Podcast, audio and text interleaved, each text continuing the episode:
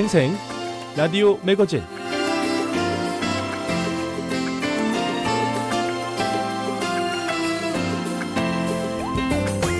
여러분 안녕하십니까? 미국 수도 워싱턴에서 보내드리는 BOA 방송의 생생 라디오 매거진 장량입니다. 미국 정부가 발표한 통계 자료에 따르면요, 미국에서 장기 이식이 아니면 살 수 없는 환자들 20명이 매일 자신의 순서를 기다리다 생명을 잃고 있습니다. 그리고 미국 성인 10명 중 5명에서 6명이 장기 기증 등록자고요. 지난해 7월 현재 상황에서 11만 3천여 명의 미국인이 장기 이식을 기다리고 있었습니다. 미국에서는 이 운전면허증을 신청할 때 선택할 수 있는 사항이기도 한데요. 자신의 장기를 필요한 환자들에게 이식할 수 있도록 공식적으로 허락한 것이 면허증에 표기되어 있습니다. 자, 이렇게 현대의학의 발달로 누군가의 장기를 받아 회생할 수 있는 시대에 살고 있다는 점. 뭐 언제가 될지 기약은 없지만 환자들에게 희망이 되고 있는데요. 그런데요, 한 미국인 여성의 장기 이식 소식이 이번 주 화제였습니다. 장기 기증자의 가족을 만난 소식이었는데요. 50대의 이 여성이 이식받은 부분은 바로 심장이었습니다. 2년 아, 전에 교통사고로 사망한 21살 미국인 청년이 장기 이식 등록을 해놔서 어, 가능했던 일이었는데요. 생전의 의지대로 자신이 죽으면 다른 사람을 위해 기증하겠다는 뜻이 이 여성을 살린 것이고 청년의 부모가 여성을 만난 겁니다. 자, 그 만남이 어땠을까요? 세 사람은 만나자마자 와락 끌어안았다고 하는데요. 미국인 여성은 자신에게 새로운 삶을 준 청년의 아버지에게 청진기를 건넸고 아버지는 쿵쿵 쿵쿵 건강하게 뛰고 있는 아들의 심장 소리를 들을 수 있었습니다. 물론 지금은 이 여성의 심장이 됐지만요. 네, 이 소식을 나누길 원한 부부는 장기 기증이 어떤 기적을 만들 수 있는지 세상에 널리 알려지기를 원했습니다. 네, 생생 라디오 매거진 출발합니다. 한 주간 미국 내 화제 소식을 화제 단어로 알아보는 해시태그, 한 주간 VOA 한국어 방송 사이트를 통해서 독자들이 가장 많이 읽은 기사로 한반도 현안 알아보겠습니다. 독자의 선택, 그리고 미국 내 탈북자 이야기, 희망을 이루는 사람들, VOA 이야기 미국사 준비하고 있습니다. 네, 생생 라디오 매거진 노래 한 곡 듣고 가겠습니다. 피비 케이츠가 부릅니다. 파라다이스 들어보시죠. like beside you.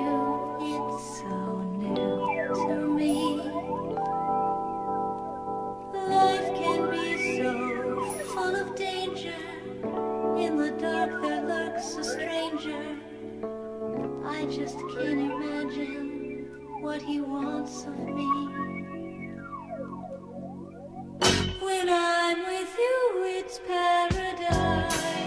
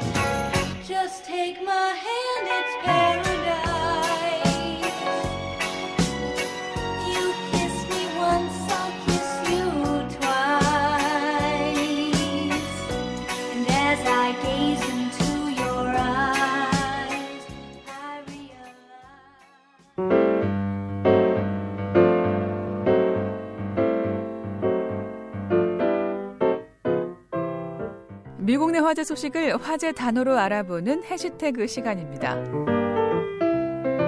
첫 번째 해시태그입니다. UNMC, 네브라스카 메디컬 센터.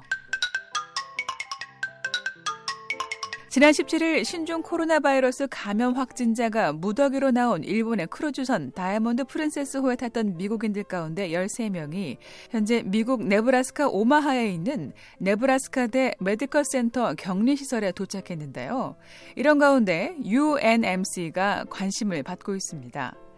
이 UNMC는 지난 2014년 에볼라 바이러스에 감염됐던 미국인 3명이 치료를 받았던 곳으로 지난 2011년 9.11 테러가 발생하고 난 후 2005년 미 질병통제예방센터 CDC와 손을 잡고 생화학 무기 테러와 감염병 등 대규모 위기 발생 시 환자를 치료하는 병원으로 거듭났습니다. 100만 달러를 들여서 병원의 일부 병동에 바이오 봉쇄 병실과 연방 격리센터도 만들었습니다. 미국의 뉴욕타임스와 CNN 방송 등 미 언론은 미국 내 최고 수준을 자랑하는 고감염성 질병 대응 시설로 소개를 했는데요. 현재 국제적인 보건 위기 상황에서 역할을 다하고 있다고 평가했습니다. 뉴욕타임즈에 따르면 환자들 두명은 2014년 에볼라 감염자들이 묵었던 바이오 봉쇄 병실에서 현재 치료를 받고 있는 것으로 알려졌는데요. 이것은 출입문 등 모든 것이 외부와 철저히 차단돼 있습니다. 나머지 환자들은 센터 내의 격리센터에서 지내고 있는데요.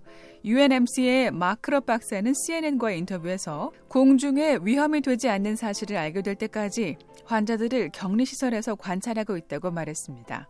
그러면서 격리센터에는 TV와 와이파이는 물론 자전거와 러닝머신 등도 갖춰놓고 있다고 설명했습니다. 두 번째 해시태그입니다. 파이어족 파이어 운동 경제적 자립을 토대로 자발적 조기 은퇴를 추진하는 사람들 또는 그런 움직임을 가리켜서 파이어 운동, 파이어 족이라고 말하는데요. Financial Independence, Retire Early 이 네 단어의 머리 글자를 딴 합성어가 되겠습니다. 20대, 늦어도 40대 초반에 퇴직해서 은행 빚이나 소비 생활에 따른 스트레스에서 벗어난 삶을 살고자 하는 이들인데요. 이 파이어 운동은 1990년대 미국에서 처음 등장했습니다. 온라인을 통해 급속히 퍼지게 됐는데요. 그 계기는 바로 2008년 글로벌 금융위기입니다. 이후 이어진 경기 침체에 사회생활을 시작한 밀레니얼 세대, 바로 1981년에서 96년에 태어난 사람들이 이에 주목했는데요. 이런 가운데 경제적인 독립과 조기 은퇴를 꿈꾸는 파이어족의 증가가 미국 중앙은행인 연방준비제도 연준의 골칫거리라고 뉴욕타임스가 17일 보도했습니다. 이 파이어족의 확대는 미국 경제의 소비 감소를 초래하고 가뜩이나 낮은 물가 상승률로 고민 중인 연준의 부담을 더 키운다는 것입니다. 자산운용사 티로 프라이스의 자료에 따르면 밀레니얼 세대 근로자 중 65세 전에 은퇴를 기대하는 응답자의 비율은 43%에 달했는데요. 그 전 세대인 X세대, 그러니까 40세에서 55세의 35%보다 확실히 높은 수치입니다. 밀레니얼 세대의 저축도 늘고 있는데요. 최근 뱅크 오브 아메리카 조사 결과 돈을 저축하는 밀레니얼 세대 중 10만 달러 이상 모은 비율이 25%에 달했습니다. 28년도에는 16%였는데요. 밀레니얼 세대는 제대로 물가 폭등기를 경험한 적이 없고 물가 상승 기대 심리가 다른 어떤 세대보다 낮은 편이고 또 이들은 사회 보장 기금이 고갈될 것이라는 경고음을 듣고 자란 데다 대공황 이후 최악의 불황인 금융 위기를 겪었기 때문입니다. 그러나 젊은 층이 미래를 대비해 당장의 소비를 줄이는 게 연준에는 악몽이 된다는 게 바로 뉴욕타임스의 진단인데요. 소비 감소로 시장의 수요가 위축되면 기업이 투자를 줄이고 이는 일자리 감소로 이어지는 등 경제가 악순환에 빠질 수 있기 때문이라는 설명입니다. 미국 내 화제 소식을 화제 단어로 알아보는 해시태그였습니다.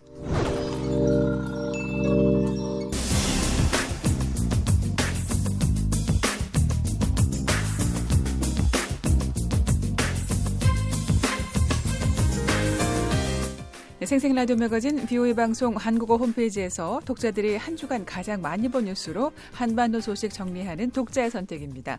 조상진 기자 나와 있습니다. 안녕하십니까? 네, 안녕하십니까? 네. 자, 이번 주에는 또 독자분들께서 어떤 기사들을 가장 많이 보셨을까요? 예. 한 주간 독자들의 눈길을 가장 많이 사로잡은 것은 지난주에 이어서 신종 코로나 바이러스 관련 소식들이었습니다. 네. 중국에서 신종 코로나 바이러스 감염증으로 인한 사망자가 800명을 넘어섰고요. 확진자도 4만여 명 가까이 육박하고 있는데요. 한국에서도 최근 첫 사망자가 발생하는 등 이 신종 코로나 바이러스가 잦아들 기미를 보이고 있지 않아서 독자들의 관심도 신종 코로나 바이러스에 집중될 수밖에 없는 그런 상황이었습니다. 네. 자, 오늘 첫 번째로 살펴볼 기사는 북한의 신종 코로나 바이러스 현황과 관련한 세계 보건기구 WHO의 입장과 대응 등을 취재한 김칸희 기자의 보도입니다.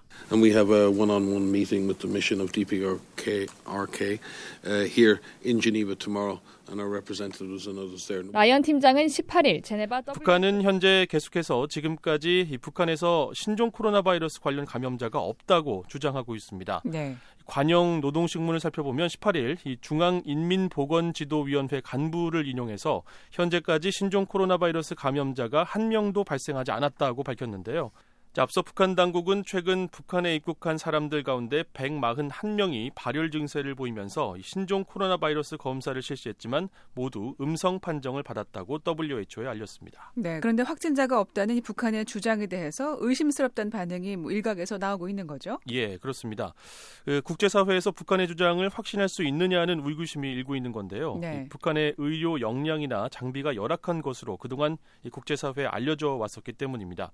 자, 앞서 에드윈 세니자 살바도르 WHO 평양 사무소장은 VOA에 이 북한이 유전자 증폭 검사 장비가 있기 때문에 이 신종 코로나 바이러스를 검사할 수 있는 역량을 갖추고 있다고 밝히긴 했습니다. 네. 또 WHO 평양 사무소가 바이러스 조기 진단과 이 모니터링, 격리, 치료 등에 관한 지침과 기술 지원도 제공하고 있다고 밝혔는데요. 네. 자, 이런 가운데 지난 18일 마이클 라이언 WHO 긴급 대응 팀장도 기자회견에서 이 북한 내부에서 신종 코로나 바이러스 발병을 다루고 있다는 신호나 조 짐은 없다고 말했습니다. 예, 그러니까 어, 현재 북한에서 신종 코로나 바이러스 발병 환자가 발생해서 북한이 치료를 한다거나 하는 문제는 없다는 설명이죠. 예, 그렇게 이해를 좀 해야 될 것 같습니다. 예. 그러니까 현재 발병 환자가 없다는 북한의 주장을 믿지 않을 만한 다른 정황은 없어 보인다는 것이 WHO의 설명인 건데요. 네. 다른 나라 정부들이 코로나 바이러스에 대비하고 또 기술과 운영 지원을 모색하고 있는 것처럼 북한도 신종 코로나 바이러스에 대해서 매우 우려하고 있는 것 으로 보인다고 이 라이언 팀장은 덧붙였습니다. 네. 이 북한이 신종 코로나 바이러스에 굉장히 신경을 쓰고 있다는 것은 이 국경을 통제한다든지 외국인 입국을 제한하는 조치 등에서도 확인할 수가 있는데요. 예. 어, WHO가 북한의 지원 계획과 의사도 밝힌 상황이죠. 예, 그렇습니다. 신종 코로나 바이러스를 진단할 수 있는 시약을 지원할 뜻을 밝혔는데요. 예, 북한이 신종 코로나 바이러스 대응과 관련해서 이 국제사회의 의구심이 가장 큰 부분 역시 이 과연 북한이 바이러스를 식별할 수 있는 장비와 기술을 갖추고 있느냐는 것 이기 때문으로 보입니다. 네. 이 WHO는 북한에 대한 보호 장비도 우선 지원한다는 입장이라면서 지난 17일이나 18일쯤 북한의 보호 장비가 도착했을 것이다라고 밝히기도 했습니다. 네. 자, 북한의 신종 코로나 바이러스 관련해서 WHO의 입장과 계획을 들어봤는데요. 어쨌든 계속해서 이 자국 내 의심 환자가 없다는 주장에 예, 의구심이 계속 이어지고 있는 이유 뭘까요? 예. 북한이 자국 내 감염자가 없다고 주장만 할 뿐 의심 환자나 격리자 등에 관한 구체적 정보를 공개하지 않고 있기 때문입니다. 네. 일례로 한국 정부는 매일 약 1시간 정도 브리핑을 통해서 이 신종 코로나 바이러스에 대한 상세한 정보를 공개하고 있습니다. 미국 등 다른 나라 들도 현재 그 진행된 사례에 대한 역학조사 경과나 또 새 확진자 정보, 지켜야 할 수칙 같은 것들을 공개하고 또 공유하고 있는데요. 네. 이 폐쇄적인 북한 사회임을 감안한다 하더라도 이 사태의 중대성을 봤을 때 북한 내 코로나 바이러스와 관련된 정보가 너무 공개되지 않는다는데 문제가 있다는 지적입니다. 네. 전문가들도 역시 정보 공유가 감염 사태 확산 방지에 가장 중요하다고 조언하고 있는데 말이죠. 예, 그렇습니다. 미국 존스 홉킨스 의과대학의 코틀랜드 로빈슨 교수는요, 이 북한이 국제 보건 기구와 보건 전문가들뿐만 아니라 이 북한 주민들과도 정보 공유를 해야 한다고 지적을 했는데요. 네. 투명하게 대응하지 않을 경우에 이 북한 주민들이 정부와 또 의료 체계를 믿지 못하는 결과를 초래할 것이다라고 경고를 했고요. 신종 코로나 바이러스 관련 치료법이 아직 개발되지 않았을 뿐만 아니라 감염이나 전파 경로 또 감염 시 위험 정도가 불분명한 질병이기 때문에 국제사회와의 정보 공유와 협력이 그 어느 질병보다도 중요하다 이렇게 강조하기도 했습니다. 네, 자 북한의 신종 코로나 바이러스 대응에 관한 첫 번째 기사 함께 살펴봤습니다.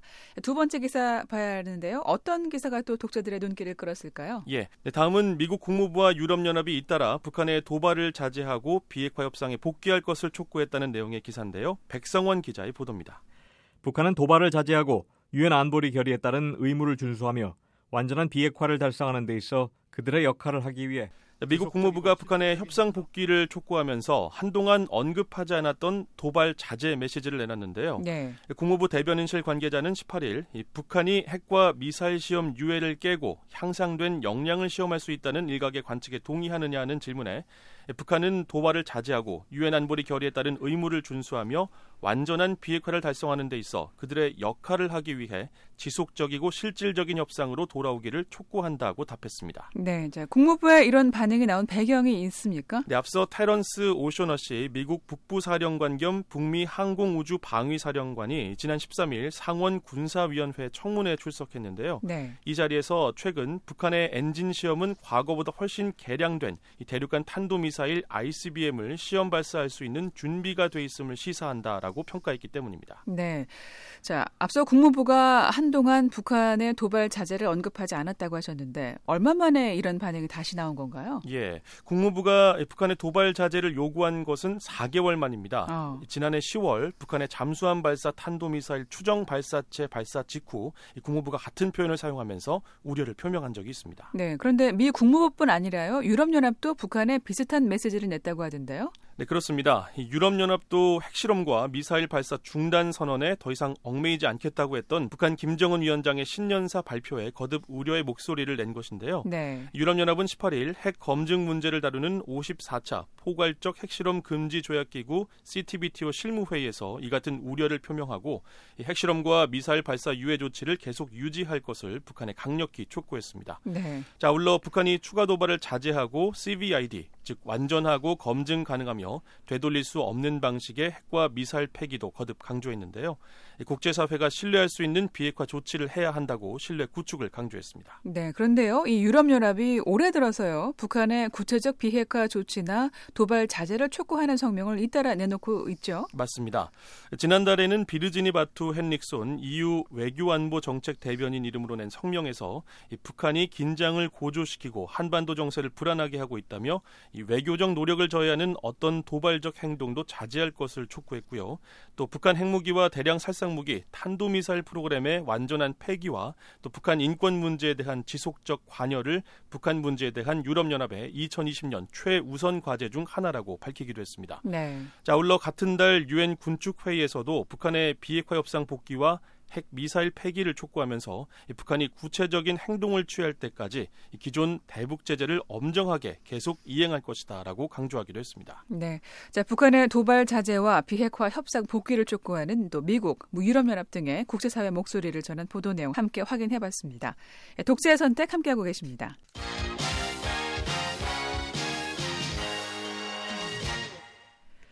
네, 다음 기사를 살펴볼 텐데요. 이번에는 북한 해킹 소식이네요. 네, 그렇습니다. 미국의 정보 기관들이 북한의 악성 코드 유포와 악의적 사이버 활동 정황을 파악한 분석 보고서를 공개했는데요. 네. 자, 이번 기사는 제가 취재를 한 내용입니다. 자, 미 국방부와 연방 수사국 FBI, 국토안보부가 14일 분석 보고서를 공개했는데요. 북한 정부의 해킹 조직 히든 코브라가 유포한 악성 코드를 확인했다고 밝혔습니다. 네.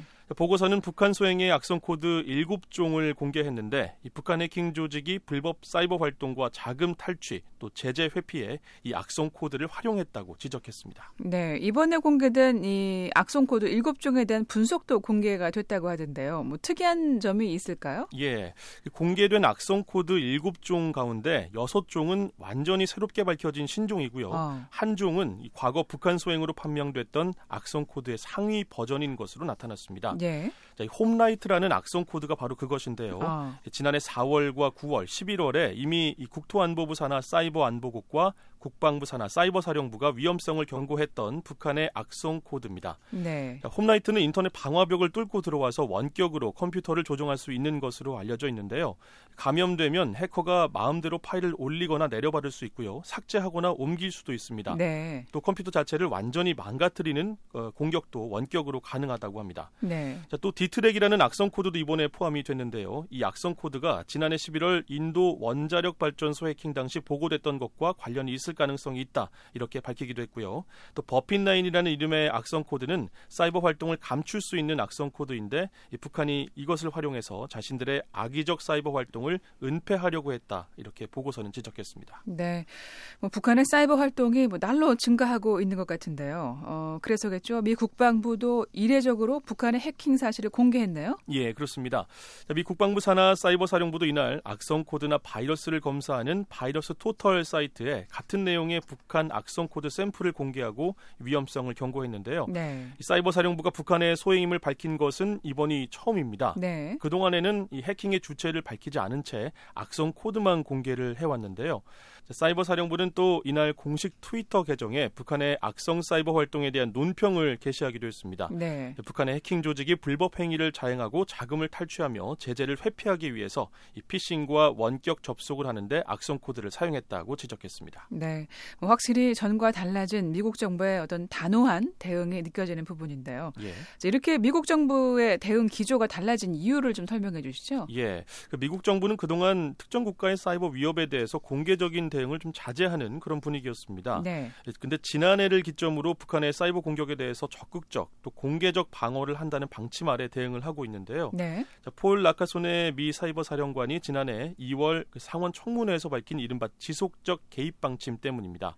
이 사이버상에서 우위를 유지하고 미국의 주요 시설을 보호하기 위해서 지속적인 개입과 혁신을 통한 사이버 대응 전략을 마련하고 있다고 밝힌 뒤로 미 정부가 공개적으로 대응하면서 위험 사례들을 적극적으로 일반에 알리고 있습니다. 네. 어, 국방부뿐 아니라 미 국무부에서도요, 어, 미 정보기관들의 이번 북한 악성 코드 공개에 대해서 언급을 했는데요. 어, 북한의 사이버 공격 위협에 강력히 경고를 했네요. 예, 그렇습니다. 국무부는 북한의 사이버 공격에 전 세계가 노출돼 있다면서 조직적인 대응 으로 맞서고 있다고 밝혔는데요. 네. 북한이 금융기관에 중대한 사이버 위협을 가하고 있고 이 수익 창출을 목적으로 사이버 역량을 계속 활용하고 있다면서 이 북한의 악의적 사이버 활동에 대응하기 위해서 세계 각국과 정기적으로 관여하고 있다고 말했습니다. 또 북한의 점증하는 사이버 공격 위협과 역량을 거듭 경고하면서 고위급에서 관련 문제를 다루고 있다고 밝히기도 했습니다. 네. 자, 북한의 해킹 위협에 대한 미국 정부의 대응 어, 살펴봤습니다. 자, 마지막 소식으로 넘어가 볼까요? 예. 자, 다음으로 살펴볼 기사는 한국에서 올 4월 실시될 예정인 국회의원 총선거를 앞두고 탈북민들이 신당을 창당하고 선거에 직접 출마하는 등 적극적으로 활동하고 있다는 소식인데요. 서울의 한상미 기자입니다. 남북 통일당 창당 발긴대회 개막을 선언합니다.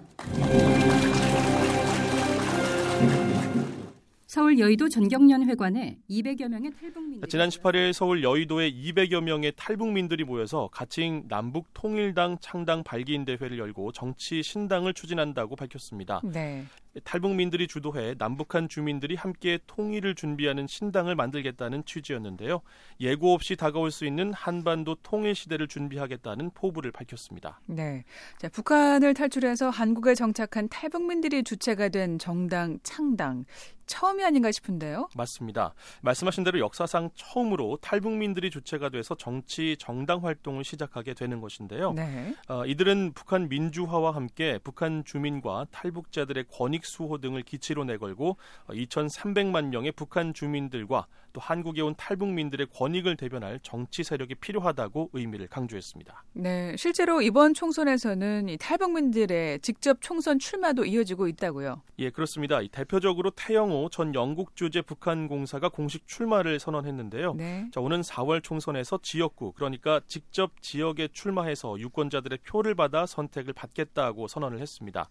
태전공사는 한국 정부가 지난해 탈북민 두 명을 일방적으로 북송하는 등 현 정부의 대북 정책과 통일 정책이 엉뚱한 방향으로 흘러가는데 큰 좌절감을 느꼈다고 출마 이유를 밝혔습니다. 네. 자, 또 회령 출신의 탈북 인권 운동가죠. 과거 도널드 트럼프 대통령의 국정 연설에 초대되기도 했던 나우의 지성호 대표도 한국의 정당에 영입돼서 4월 총선에 도전하고 나섰습니다. 네. 자, 탈북민들의 한국 국회의원 도전은 이번이 처음은 아니죠? 그렇지 않습니다. 예. 과거에도 도전은 여러 차례 있었는데요. 네. 많은 당선자를 배출하지는 못했습니다. 지난 2008년 18대 총선에서 윤승길 씨가 최초로 이 비례대표 국회의원에 도전을 했다가 뜻을 접었고요. 음. 탈북 여성 박사 1호로 미국 정부의 용기 있는 국제 여성상을 수상하기도 했던 이해란 자유통일문화원장도 이 소수 정당의 비례대표로 나섰지만 결국 고배를 마셨습니다. 네. 지난해 유일하게 지난 2012년 총선에서 김일성 대학 출신 경제학자로 이 통일 교육원장을 지냈던 조명철 박사가 이 비례대표로 국회에 입성하면서 첫 번째 이 탈북민 출신 국회의원이 됐는데요. 자 이번에 두 번째 국회의원이 탄생할지 주목됩니다. 네. 어, 그런데 전문가들은 어떻게 보고 있을지 궁금합니다. 탈북민들의 정당 창당, 국회의원 도전 어떻게 평가하고 있을까요? 예, 전문가들은 이 한국 민주주의의 수준을 높게 평가할 수 있는 대목이다라고 평가했습니다. 네. 어, 정당 창당을 탈북민들이 국가 정책 운영에 이 자신들의 목소리를 직접 반영시 키겠다는 의지로 평가하면서 한국이 이런 일이 충분히 가능한 자유민주주의 국가라는 점을 탈북민들이나 북한에 알릴 수 있다는 지적입니다. 네. 자, 이 같은 움직임 특히 이 북한 엘리트 계층에게 신선한 충격이 될 수 있다는 전망도 나왔는데요. 다만 이 출마한 특정 인사들에 대한 북한 당국의 공격이 이어질 수 있다는 점은 우려했습니다. 네. 자, 독자 선택 마지막 기사까지 잘 살펴봤습니다. 오늘 내용 다시 정리하고 마무리하겠습니다. 예. 네, 오늘은 북한의 신종 코로나 바이러스 대응과 관련한 세계 보건기구 WHO의 반응과 지원 계획을 살펴봤고요. 이어서 미국 정부와 유럽 연합 등 국제사회가 잇따라 이 북한의 도발 자제와 비핵화 협상 복귀를 촉구했다는 내용의 기사 함께 살펴봤습니다.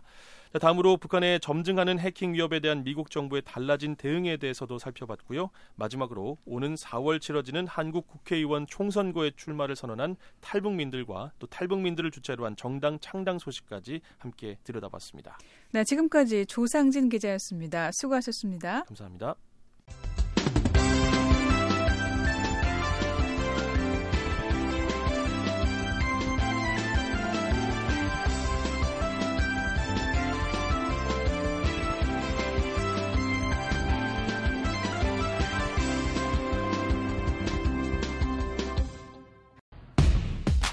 노래 한 곡 듣고 가겠습니다. 세라 버랄리스가 부릅니다. 브레이브 들어보시죠.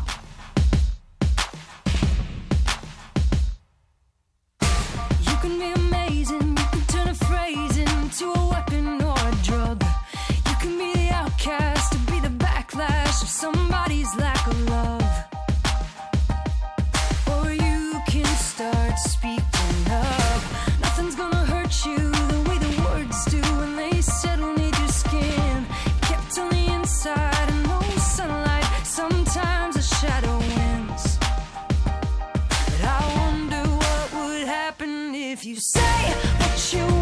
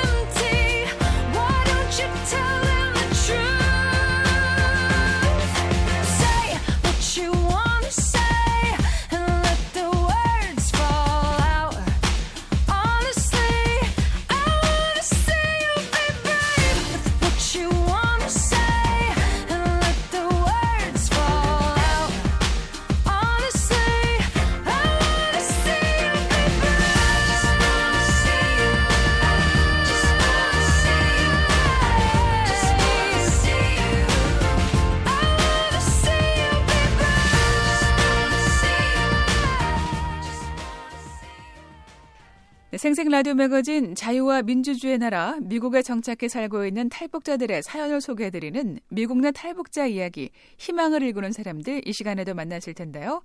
미 중남부 텍사스에 거주하고 있는 조셉 한 씨를 2017년 만나고 왔습니다. 오늘은 세 번째 사연 손때 묻은 책 들어보시죠. 조셉 한 씨는 지난 1999년 북한의 고난의 행군 당시 식량을 구하기 위해 탈북했습니다. 중국으로 넘어가는 그의 손엔 책 보따리가 들려 있었습니다.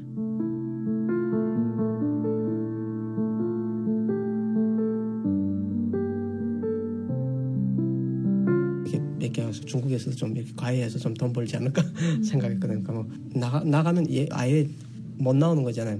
북한에서 왔다는 걸 숨기기 위해서 그냥 다 저한테 서적 외, 문 서적 많아요. 러시아문으로 된 것도 있고 영문으로 된 것도 있고 중국어로 된 것도 일본어로 된 거, 이런 책들 갖고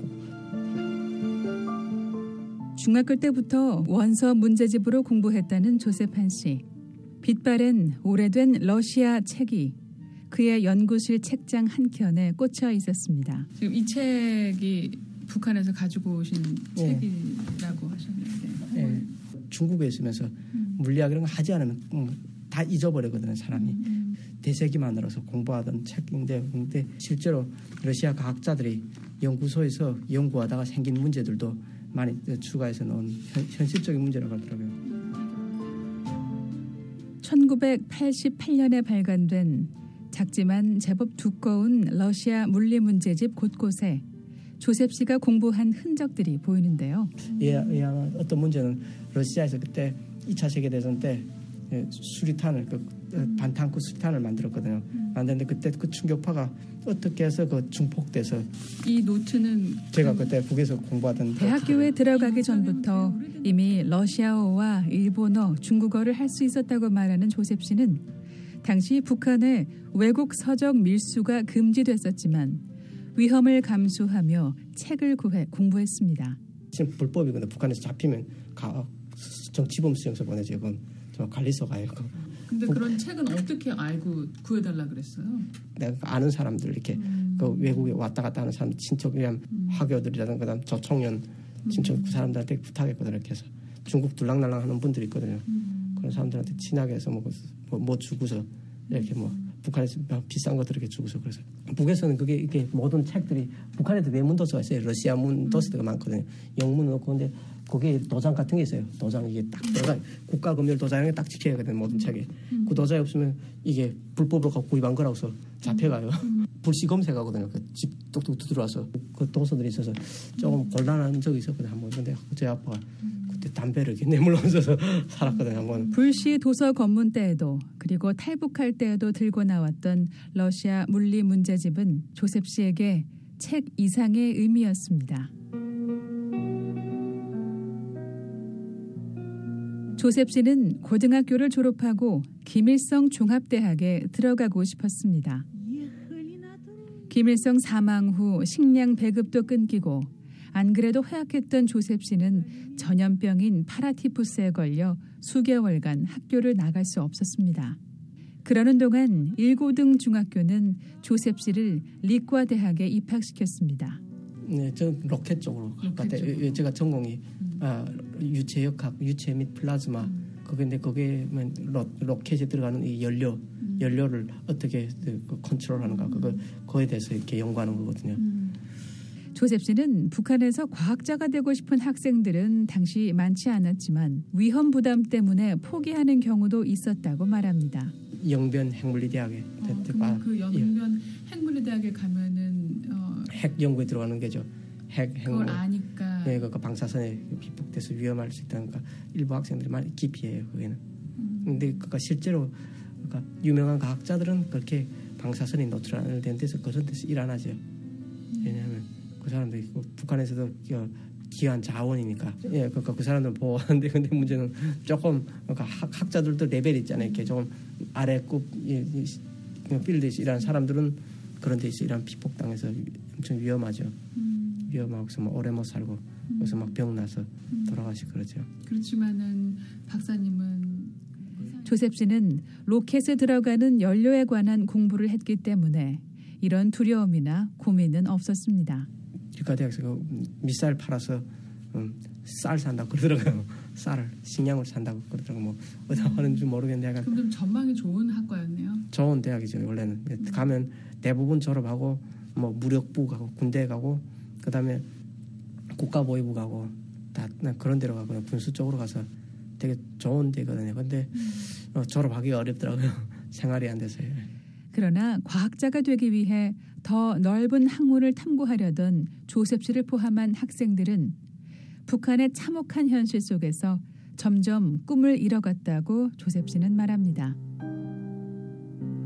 구호부 등기문감 과학에는 국경이 있지만 우리 조선의 과학자들은 사회주의 조국이 있다 이거로서 그러니까 사상이 변할까봐 학생들이 예, 공부하는 학생이 사상이 변할까 조숙 생활을 엄청 강하게 하더라고요. 그러니까 아침에 다섯 시에 기상하고 그래서 또 김일성 노작 외우, 외우게 하고 못 살게 굴고 잠도 못 자게 자고 밤에는 또막 12시 전에 못 자요. 그 아침엔 4시 막 이러고 매일 그래요.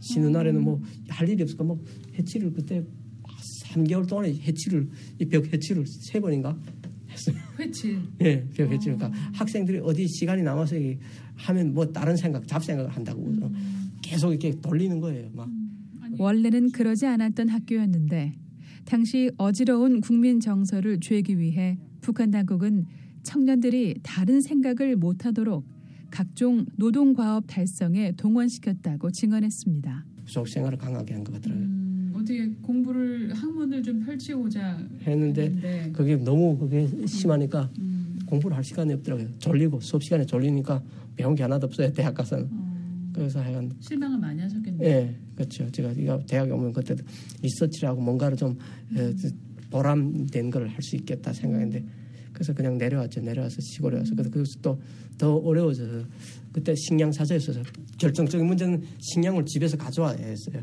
아, 근데 저희 집이 가난해서 식량을 집에서 먹을 것도 없는데 제가 식량을 가져가서 집에서 학교로 식량을 가져와야 했었지만 여의치 않았습니다. 그런데 13명이 자요. 유만한 방에. 예, 여기서 13명, 14명 막 그렇게 자. 그때 당시 열악했어요. 열악하고 거기서 뭐 물도 제대로 안 나오고 그러니까 뭐 샤워 같은 거 꿈도 못 꾸고 세수도 막 어때 물이 안 나면 못 하고 그때 접고 내려가니까 그때 강자장 선생님이 있거든. 그것도 물리 강자장 그 우리가 조국이 계속 이럴지는 않을 것이다. 그럼 조금만 좀, 좀 참아보라고 그러더라고요. 근데 처음에 당장 먹을 거 없는데 그래서 그냥 나갔거든요. 나가서 그러나 조셉 씨는 짐을 꾸려 고향으로 돌아갔고 그곳에서 학생들을 가르쳤습니다. 보람도 느끼고 재미도 있었지만 열악한 현실을 버텨내는 건 쉽지 않았습니다. 배고 많으니까 저도 그 식량 구입 돌아다녔죠. 열차 타고서 그렇게 돌아다녔죠. 막안 나온다고 그러니까 이런 단련대 보내야 한다고. 무직장 북한에 노동 단련대라는 데 보내거든요. 그러니까 그게 뭐 교장이라든가 이런 사람들, 그게 단체장이나 아니면 안전부에서 아, 배고프다 앉으면서 그러면 안 되잖아요. 그래서 그냥 모두가 굶주림에 지쳤고 메마른 인정에도 지쳐갔습니다. 조셉 씨는 결국 탈북을 결심하게 됩니다. 조셉 씨는 중국에서 과외를 할 수 있을 거라고 생각했지만 세상 물정 모르는 순진한 생각이었다는 걸 알게 됐습니다. 물리학, 수학이 뭔지 모르는 사람들 속에서 나무를 베고 동물을 키우며 숨어 살았습니다. 여기저기 떠돌아다니던 조셉 씨는 기독교 단체를 만나게 됐고 2년 동안 그곳에서 숨어 살았습니다.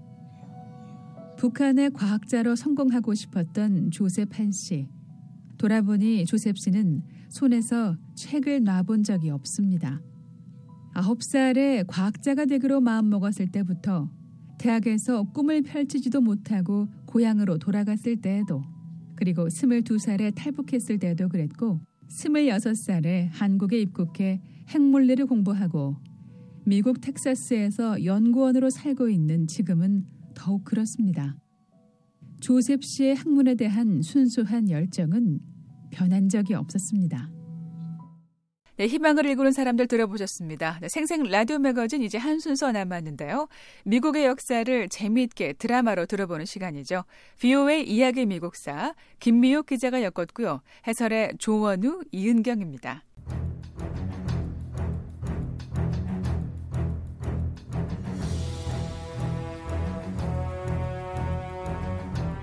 VOA 이야기 미국사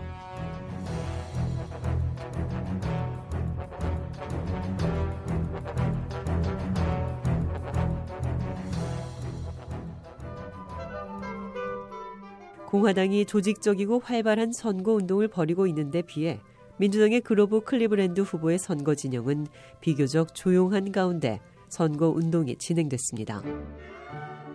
클리블랜드 대통령은 재선보다 더 중요한 일이 많다고 하면서 선거 운동에 직접 나서지도 않는다고 하더라고요. 유권자들의 투표에서 그리브 클리블랜드 대통령은 벤자민 해리슨 후보보다 10만 표 정도 앞섰습니다. 하지만 벤자민 해리슨 후보는 선거인단 투표에서 앞섰고 결국 공화당의 벤자민 해리슨 후보가 대통령에 당선됐습니다. 대통령으로 집권은 했지만 실제로 공화당 지도자들이 모든 권한을 쥐고 있습니다. 이름뿐인 대통령은 내각 하나도 마음대로 구성할 수가 없군요.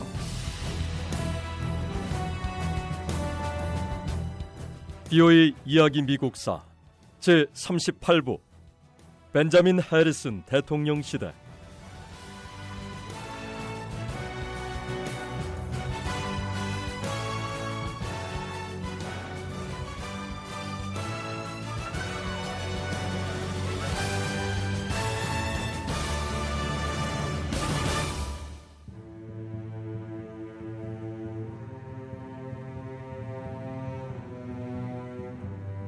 전임 그로버 클리블랜드 대통령은 연방 국고에 남아도는 재정으로 골치를 앓았습니다. 대부분의 잉여 자금은 수입 제품에 대한 높은 보호 관세로 거둬들인 것이었습니다. 클리블랜드 전임 대통령은 관세를 인하해서 이 잉여 자금을 줄여야 한다고 주장했습니다. 벤자민 해리슨 대통령 역시 이 잉여 자금을 축소해야 한다는 사실에는 동의했습니다. 하지만 방법은 달랐습니다.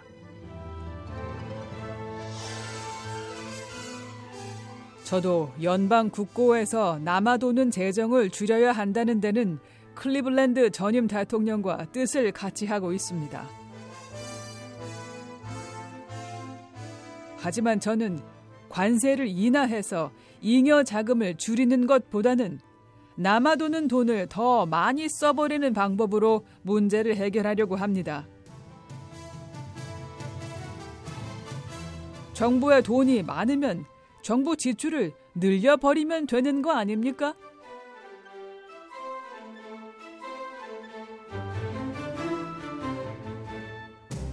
의회는 벤자민 해리슨 대통령이 제안한 방법에 동의했습니다.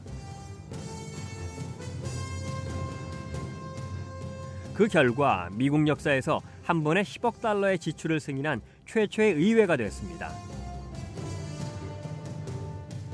대부분의 자금은 남북 전쟁 때 북군으로 싸운 군인들에게 보상금으로 지급됐고요. 연간 1억 달러 이상의 재정이 소비됐습니다.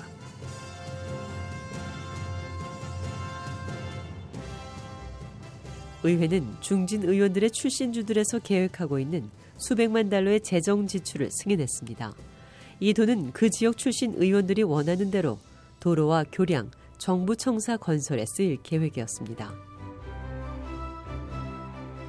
의회는 해안 방위를 구축하고 해군의 전함을 구입하는 데도 지출을 승인했습니다.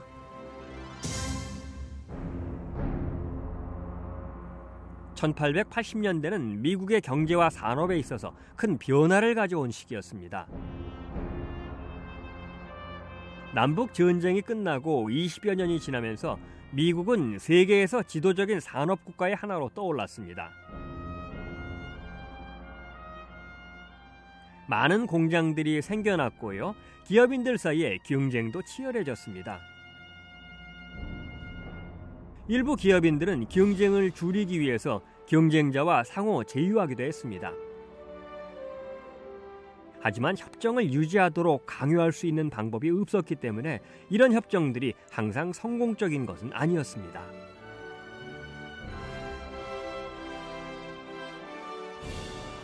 미국 의회는 벤자민 해리슨 대통령 재임 중에 셔먼 반 트러스트법과 셔먼 은 구매법 그리고 맥킨리 관세법과 같은 몇 가지 역사적인 법을 통과시켰습니다.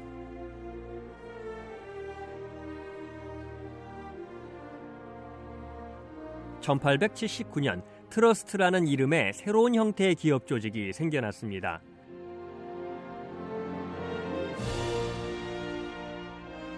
많은 경쟁 기업의 주식 소유자들은 트러스트 수탁 회사의 주식의 관리권을 위임합니다.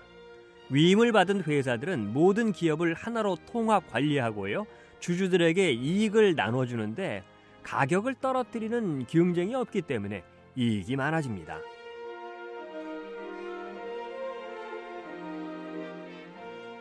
최초의 트러스트의 하나는 석유 산업의 존 D. 록펠러에 의해 결성됐습니다. 70개가 넘는 석유 회사의 주주들은 자신들의 주식 관리권을 록펠러의 스탠다드 석유 회사에 위임했고 위임받은 9명의 수탁자들이 미국 전국 석유 생산의 90%를 관리했습니다.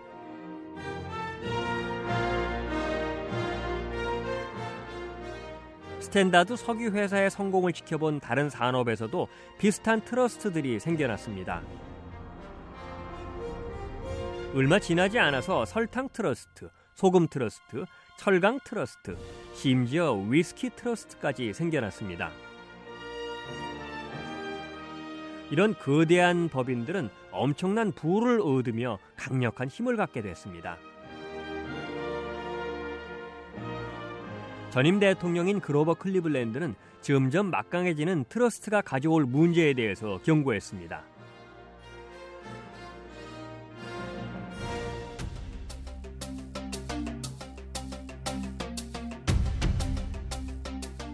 기업들은 법의 엄격한 통제를 받는 기구가 되어야 하고 국민의 종이 되어야 합니다. 그렇지 않으면 아주 빠르게 국민의 주인이 돼버릴 겁니다. 국민은 정부에서 트러스트를 감독해야 한다며 목소리를 높였습니다. 농민들은 가격이 너무 높다고 불평하면서 트러스트를 비난합니다. 노동자들은 자신들의 노조가 그 거대한 트러스트와 협상할 수 없다고 주장합니다. 영세상인들, 트러스트가 너무 막강하다고 겁을 냅니다. 이 트러스트 때문에 불안에 떠는 농민, 노동자, 상인들 누굽니까? 모두 이 나라의 국민입니다. 이 나라의 국민들이 트러스트들이 결국 모두 파괴시킬 거라며 불안에 떨고 있습니다. 15개 주정부들이 앞장서서 하루라도 빨리 반 트러스트법이 통과될 수 있도록 행동을 취해야 합니다.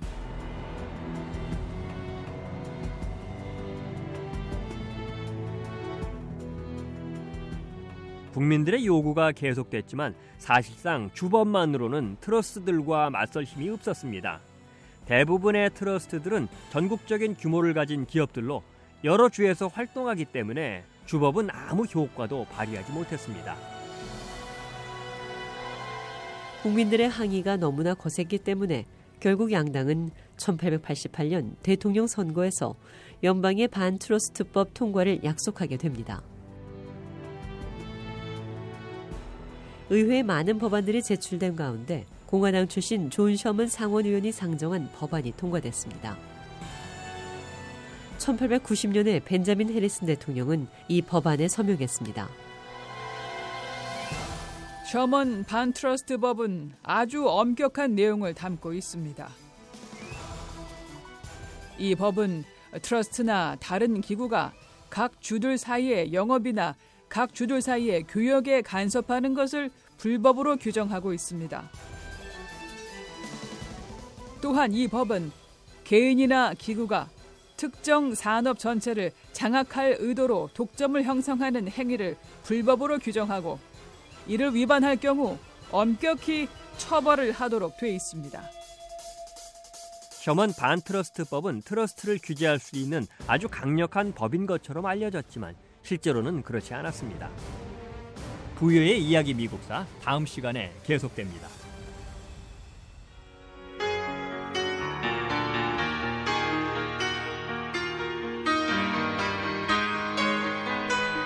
네, 생생 라디오 매거진 이번 주 준비한 내용 다 전해드렸습니다. 유익한 시간 되셨습니까? 오늘 한 주도 알찬 기획으로 시작하시기 바랍니다. 지금까지 장량이었습니다.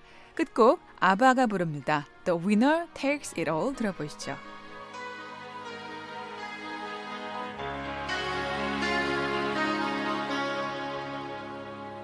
I